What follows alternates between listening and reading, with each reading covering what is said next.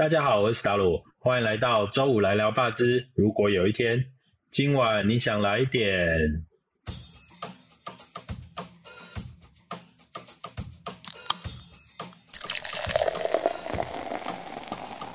本节目由熟悉台湾生态的私厨史达鲁担任主持人。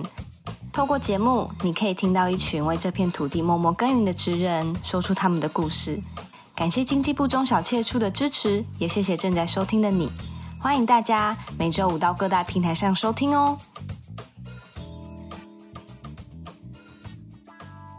我其实是台湾猪的这个这个死忠粉丝哈，是这样的哈，就是我从以前就很喜欢吃伊比利的火腿，然后他们那个后腿做成的火腿就非常的好吃。可是我一直不懂，就是我们台湾养猪这么强，为什么没办法做很好的火腿？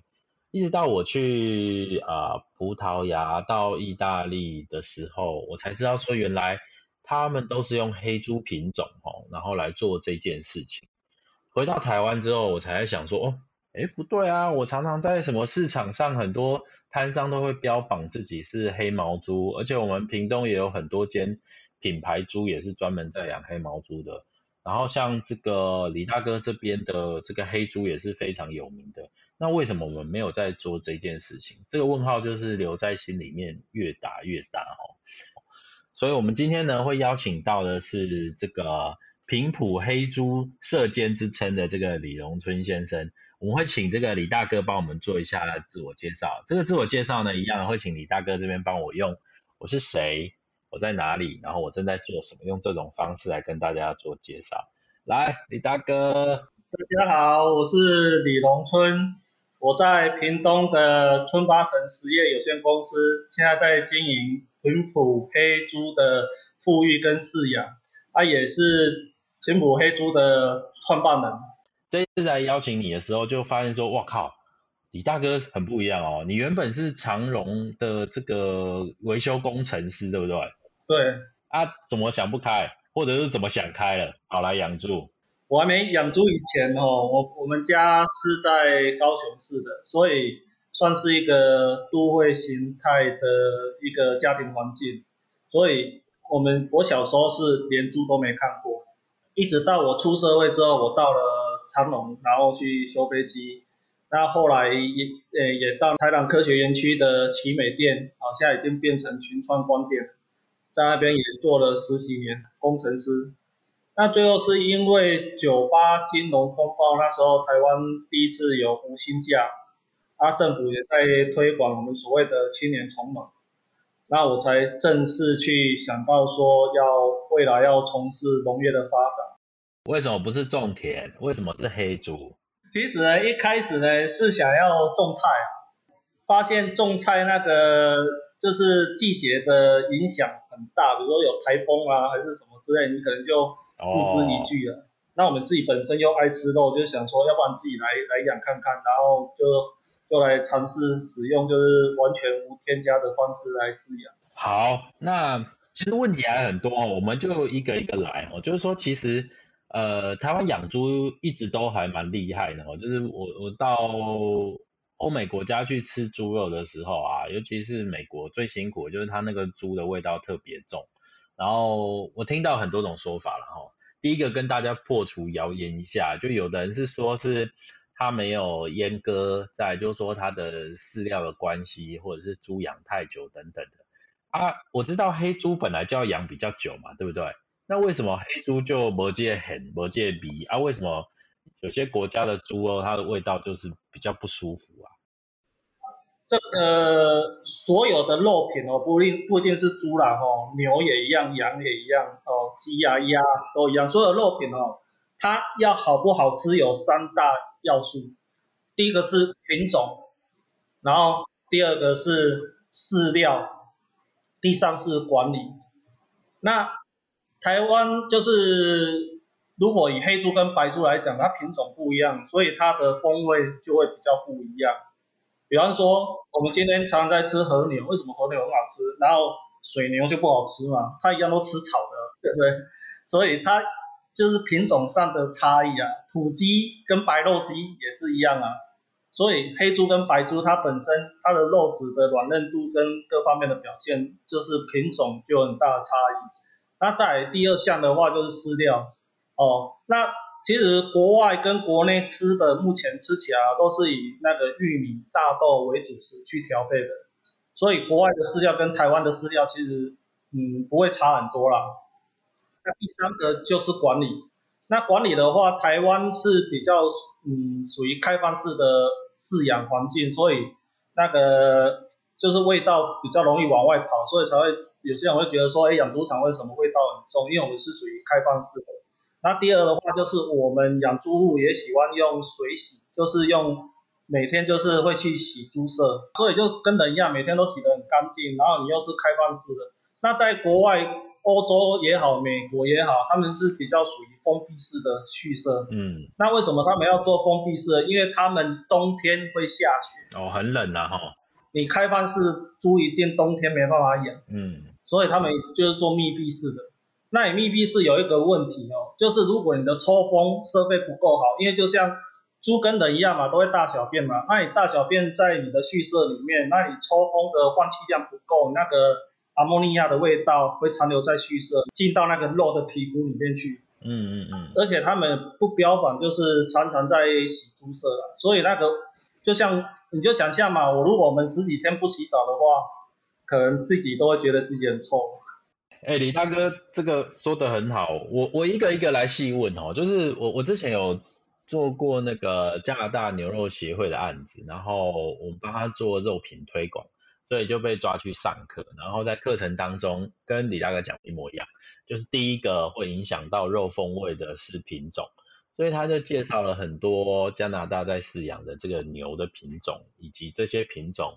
在基因选择上，它会造成在后续啊，这个肉的油花分配啊，甚至是饲料换肉率啊，然后再就是说它个性上会造成它安不安定，安定的话就是给啊给啊也是会吃的很开心啊，吼啊会不会很敏感等等的。那那李大哥选的这个黑猪啊，它其实有很多的缺点呢，比如说它这个饲养时间很长，饲养时间很长在。这个农家来说，就是风险会拉很高，因为猪是动物，它有可能会生病，然后这中间过程可能会有天气很冷或很热，这都会影响它的体重，最终就会影响它的售价等等的。那你会选择黑猪这件事情，某方面来说就是很相信这个品种。你可不可以说说，在你选的这个平埔黑猪，它有什么特色？为什么你会特别选这个品种？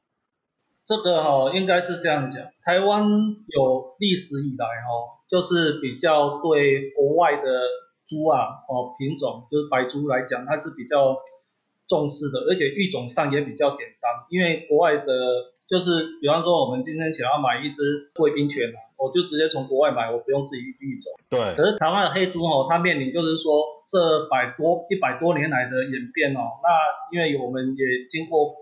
日本人殖民啊，那早期还有荷兰人、西班牙人，然后在最近的是排糖进来，所以它都会对我们原生的品系哦，都会做一些杂交。所以我们的黑猪，第一个四维，第二个它的品种会弱化。对对对，猪跟狗一样哦，公猪看到母猪发情，它就爬了，所以也没有说刻意要去去弱化它。可是因为早期我们的饲养是属于那种三合院开放式的，就路上你就可以看到猪了啊。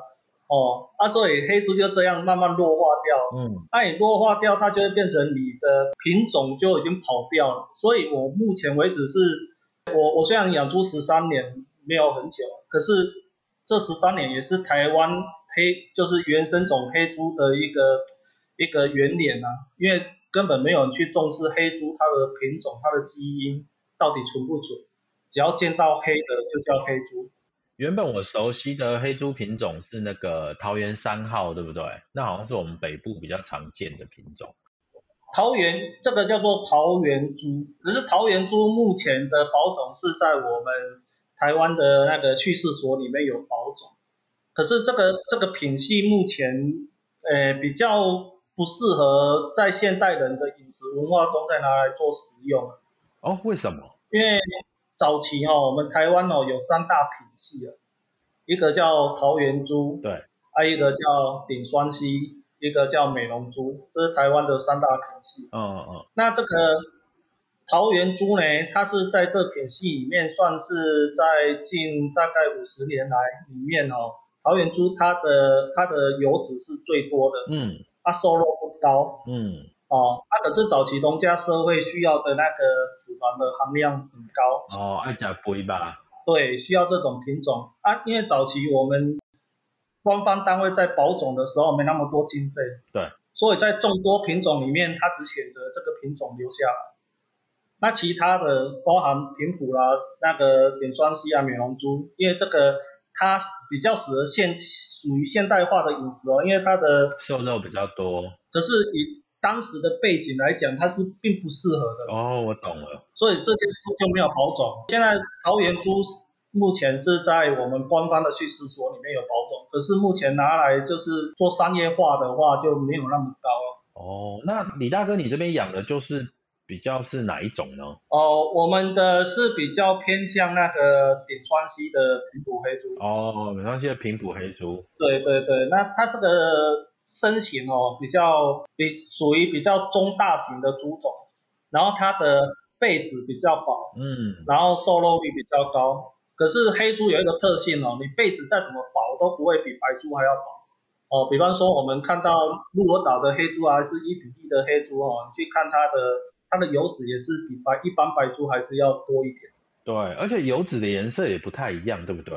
对，它油脂很清澈。嗯，然后我我之前呢、去那个葡萄牙那边，因为他也养也有养那个伊比利黑猪啦，然后他们养那个黑猪的时候，我跟他们在聊天的时候，他有说，就是这个猪好吃，跟它那个油脂的含量会有一点不太，就是成分不太一样哦。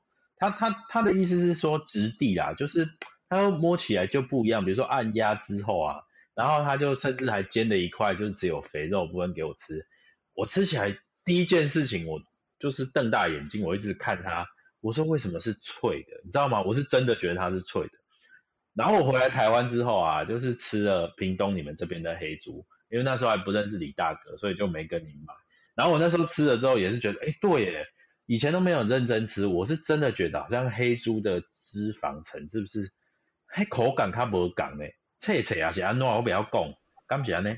它就是品种的差异嘛。然后黑猪的不饱和不饱和脂肪酸是比较高的，然后它的它它除了脆，我不晓得你有没有仔细看过，就仔仔细去去品尝哦。它如果是用用烤的方式去料理的话哦，它的油脂在在我们的嘴嘴就是口腔里面哦，你明明就看到有形，可是吃在那个那个口腔里面的时候，它是化掉不见的，有点类似棉花糖那种感觉。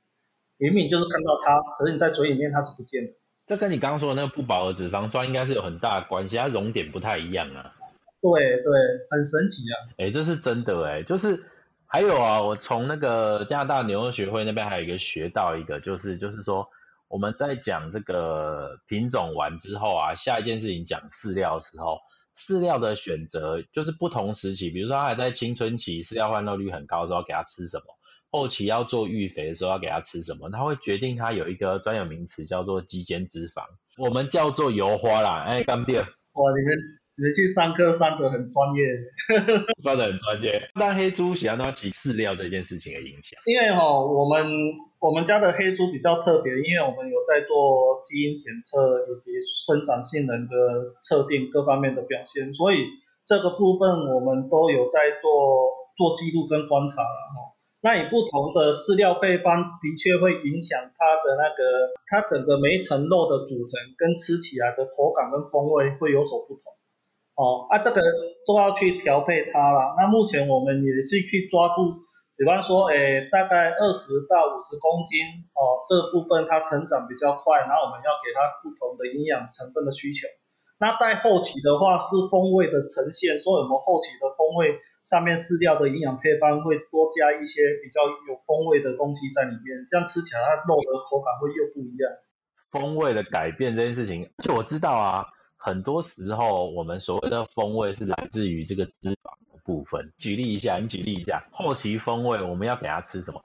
呃，我们是在益生菌的方面在做调配的。哦，益生菌啊，哦，对对对，呃，那我们我们是用台湾比较好取得的那个豆渣，因为台湾的做豆腐豆皮的工厂很多，这个豆渣取得容易，所以我们是拿豆渣来做发酵，然后用这个发酵的豆渣再搭配我们的饲料去，就是设定一个比较平衡的营养的一个需求哦，然后去喂饲，然后它整个肠胃道，因为它发酵豆渣里面它的益生菌会很多。那这个益生菌会改变它的整个肠肠道的菌相，然后变成它，我们我们它肠道菌相一改变之后，它吸收的的饲料哦，就是它吃的食物，它就会有所变化，那整个肉质的改变它就出来了。好，我觉得这个东西很不错哦，我我就是想到说，其实我去那个。金门叙事所去那边参访，访问那个所长。其实饲料厂商在我们金门比较活不下去，原因是因为说啊，金门有金门酒厂，他就吃那个酒糟啊。某方面来说，跟这个豆糟发酵是一样的效果，就是他吃了之后，它会有益生菌。第二个是酒糟啊、豆糟，好像都会改变它脂肪的风味哦，因为它还是会有一点那个脂肪的残留。我偷偷告诉你一个秘密哦。我十多年前哦，因为我们不是本业的嘛，像像史达鲁也不是本业的嘛。那如果你今天到一个牧场去参观，还是说你要从事这个行业，它是一个很臭的环境。我想我们不是从小就接触这种环境，应该没办法没办法在这个环境生存。所以我来我来从事这个畜牧业的时候，我第一个就是讲求第一个要没有臭味，要不然我自己。我自己都没办法养了，我怎么去养猪？我这个环境我都受不了。所以我们用这个就是发酵豆渣这个益生菌去喂饲之后，很多就是现在比较不行了。早期有很多媒体啊，还有一些餐厅的主厨，他们都会来我们的牧场参观。第一个感觉就是，哎，你的牧场没有味道呢。益生菌它有很大的效果在里面，这个我相信，对，因为我我我之前有跑过一些那个土鸡场啊，鸡不都到处大便吗？他给它吃益生菌之后，哎，抽坑的卡不比耶，真的会影响超级多的。对，鸡舍的那个粪便味道更臭。哎，那我们那个平埔黑猪，它在饲养上跟白猪比起来，会不会它塞性得，或者是会不会养的太密集，会不会吵架，会不会打架等等的？其实黑猪吼，它因为我们又把它纯种，把它那个育种之后，它是比较接近原生种，也就是比它的野性会出来。嗯嗯嗯嗯。可是它所谓的野，也是在于它的发情期，还有它生它生小猪的时候。哦，会护子嘛，保护小朋友。对。对，就在这两个时期了。那其他的时期，它就不会有有什么样太大的。啊，我们黑猪在在做这个蓄色管理的时候，李大哥这边有没有什么一些诀窍，或者是说你特别在乎什么，跟我们分享一下？其实不论是黑猪或白猪哦，它的蓄色在台湾啊，蓄色管理是没有差太大。那如果要比较特别的是，就是我一直在强调，我们的黑猪是持续在做育种，会会进到一个专门在做那个生长性能称重的一个一个场域。那是什么意思啊？什么叫生长性能？比方说，以鸡来讲比较有名哦。鸡早期哦，我们大概白肉鸡要养到四五十天了哦，它的成成鸡才能卖。可是现在的白肉鸡大概呃二十八天就可以卖。这个不是。人家外面在传什么打生长激素，不是这回事啊！这个就是我刚才在讲的生长性能。哦，他在挑品系啊，对，然后再把它扩大，哎，然后它长大之后再挑长得更快的，再把它再把它让它去生小孩这样子啊。哦，选种啦，对不对？对对对。可是这个工作它很繁复。那鸡来讲哦，一般来讲哦，它大概三十天、三十五天是一代了。嗯。那以猪来讲哦，你这就是以黑猪更久，黑猪大概要养，我在养，我目前已经说到十个月了。可是如果那个啊那个史达鲁，应该外面常听到黑猪养到十二个月，一年呢，甚至十八个月。那我们就是在做这个品系，然后一直在筛，一直在筛。我们现在是筛到十个月，可是白猪目前来讲哦，它出市场大概六到七个月，所以我们还有三个月的差距。那我是就是一直在做这个工作，希望再把它差距再缩短。哎，这个真的很棒哎！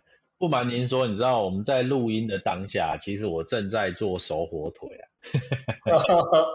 对啊，不过我是这次是用那个玉盘克夏的品种啊，也是一种白猪嘛，对不对？对对，哎啊，这个盘克夏品种也是这个这个品牌猪的老板跟我讲说，他这个也是饲料上很认真在养，所以他这个猪吃起来有黑猪的风味。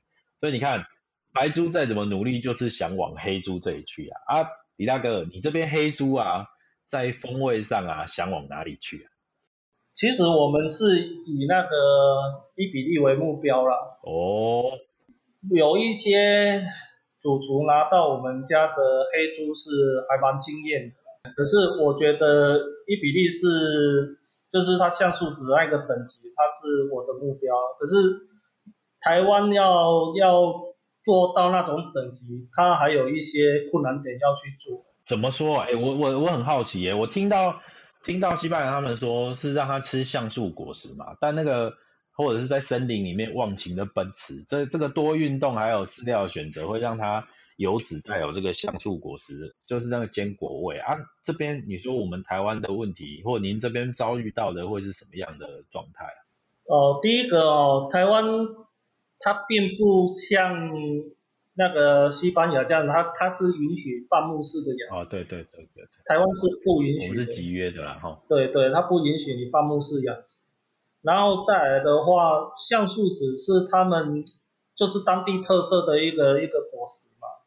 那在台湾，在台湾没有这样特色的果实啊。如果有的，我我们我之前有去找过一些东西啦，可是它这些呃单价太高啊。我们最接近的应该就是青冈里呢，那个野生那个黑熊在吃呢。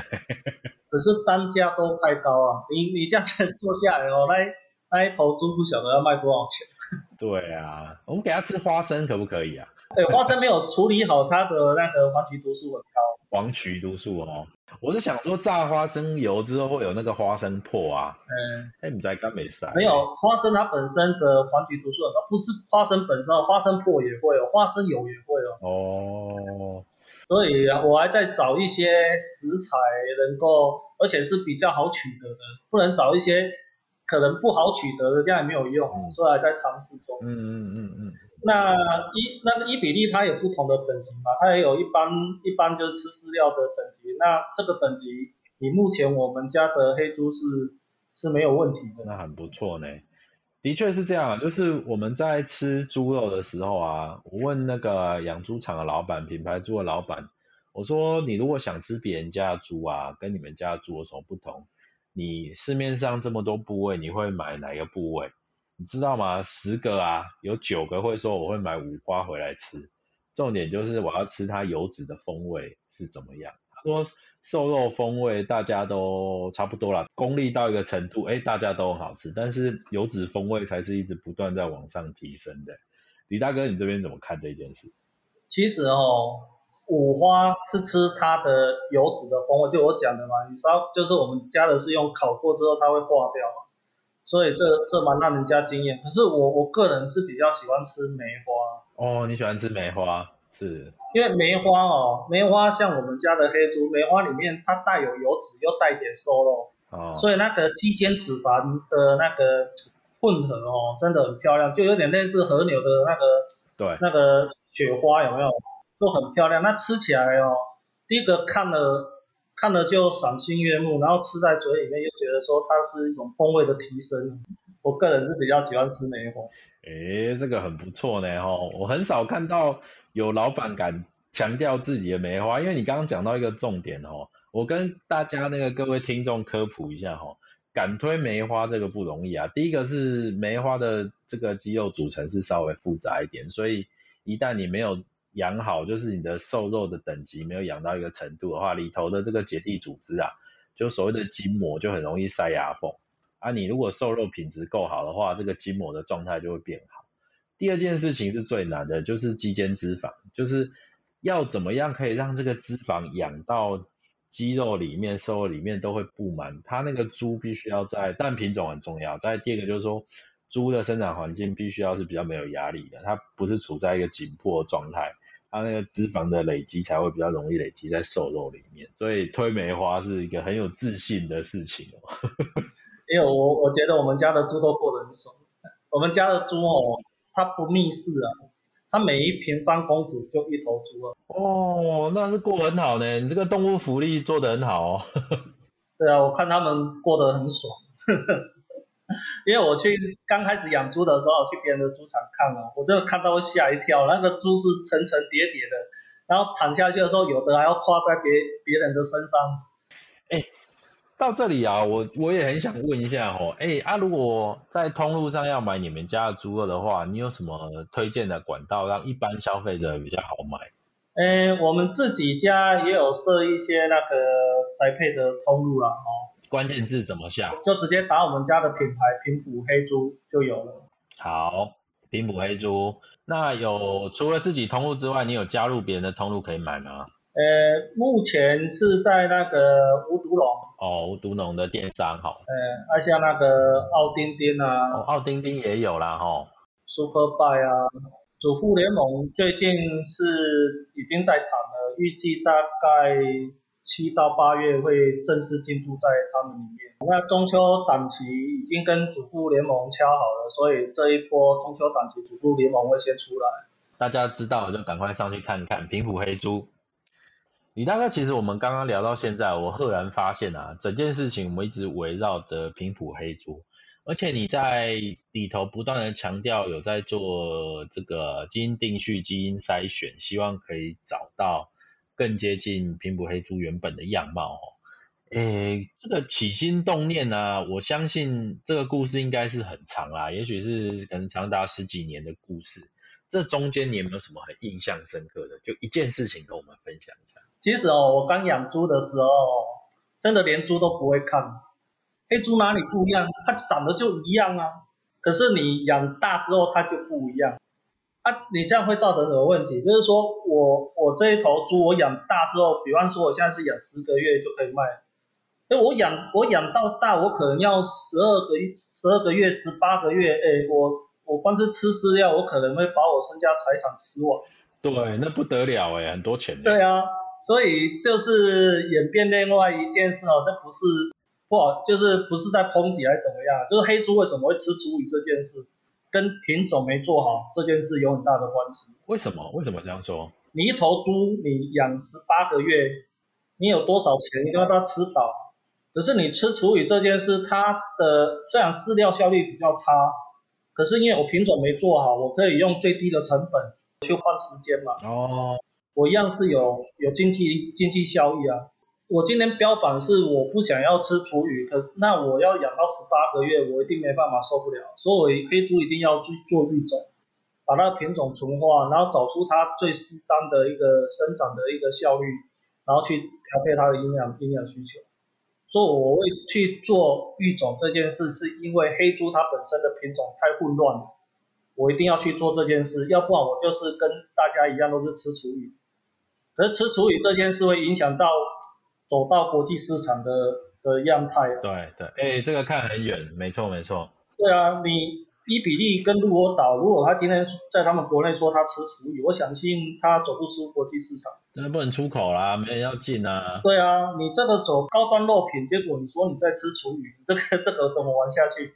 对啊，这这个人畜共通传染病就过来啦，大家就会怕啦。哎呀，所以我我就是为了要看长远，要走国际市场，所以我才去做这件事。这个布局都布局很久了。嗯，对啊，李大哥这个真的讲的很好啊，其实是一个破除迷思啊，就是人家说啊，黑猪好吃是因为吃厨余，不对不对哦，黑猪好吃是因为黑猪本来就好吃，你如果给它吃更好吃的饲，就更好的饲料，它会变得更好吃。吃厨余是为了这个饲料压力的问题啦，哦，那个。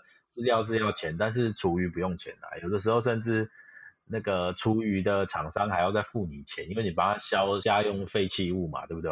对啊，没错。所以像这个厨余这件事，我觉得要从一种上面去解决的。你不解决，你很难走的比较长远一点。你说的没错哎，如果影响肉质最重要的是品种的话，我们的确是应该从一开始就从品种的纯化这件事情来解决它，这应该是最好的。对啊，要不然伊比利它吃厨鱼，它肉质也会很好吃嘛，坏的逻辑。对对对。哎，李大哥，你那个猪舍在在屏东对吧？我可不可以去参观呢？呃，你要那个净身沐浴三十天。好，没有，反正不是都要穿那个隔离衣，还要脚还要踏消毒水什么的。对啊，然后你最好就是都没有去过任何牧场，然后三十天后再进来，会比较安全。我现在都只有在家里啊。好了，不能再讲干话了。其实我们的时间大概就到这里了啦。然后还是要再帮李大哥推广一下，你们上 Facebook 啊，搜寻平埔黑猪，平地的平，新浦站的浦啦哈，平埔黑猪，或者你到那个屏东的创业园区去黑猪食堂，有在屏东的话就去那边吃个简单的肉燥饭，支持一下这个我们台湾的养猪业哈。或者是因为疫情的关系，你也可以在网络上买那个黑猪贡丸、双味香肠、双酱肉等等肉品。刚刚有提到说哦，那个像是奥丁丁啊，奥丁丁最近的这个电商也一直做的还蛮好的，你可以到这边就可以找到我们这个李大哥的产品，很不错哦。我们今天很开心可以请李大哥来跟我们一起聊天哦，让我们更知道这么多黑猪的知识。我们希望大家可以在同一时间，礼拜五的晚上一起来收听我们的。这个周五来聊八之，如果有一天，也欢迎大家订阅留言，然后记得给我们五颗星哦。李大哥，我们跟大家说再见吧。大家再见，拜拜，拜拜。